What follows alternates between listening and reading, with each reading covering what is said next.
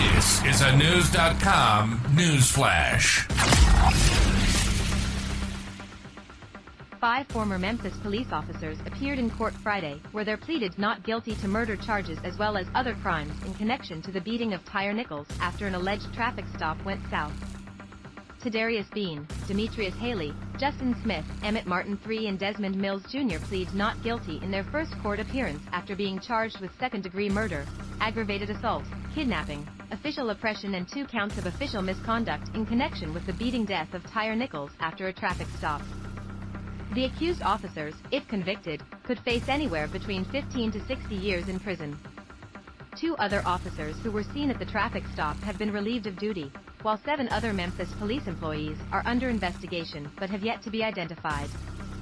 Video of the traffic stop blew up online showing the five officers surrounding Nichols, appearing to punch and kick the 29-year-old black man. The Memphis branch president of the NAACP Van Turner spoke on the video sharing.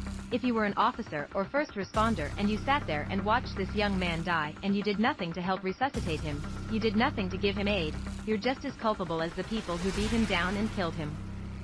The United States Attorney's Office, FBI Memphis Field Office and Department of Justice's Civil Rights Division have all launched federal investigations into possible civil rights violations committed by the former officers.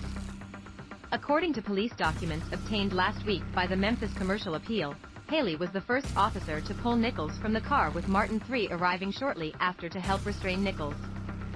The 29-year-old fled and Smith, Bean and Mills, Jr., were the first three officers to catch up with him.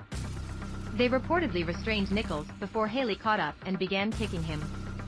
Bean and Smith held Nichols' arms while Mills, Jr. Pepper sprayed and then hit Nichols with a baton. After the beating, Haley allegedly took photos of Nichols with his cell phone and sent them to multiple people.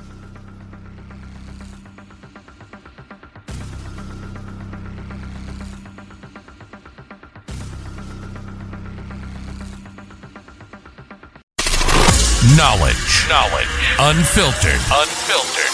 Knewz.com. Knewz.com. Knewz.com. News.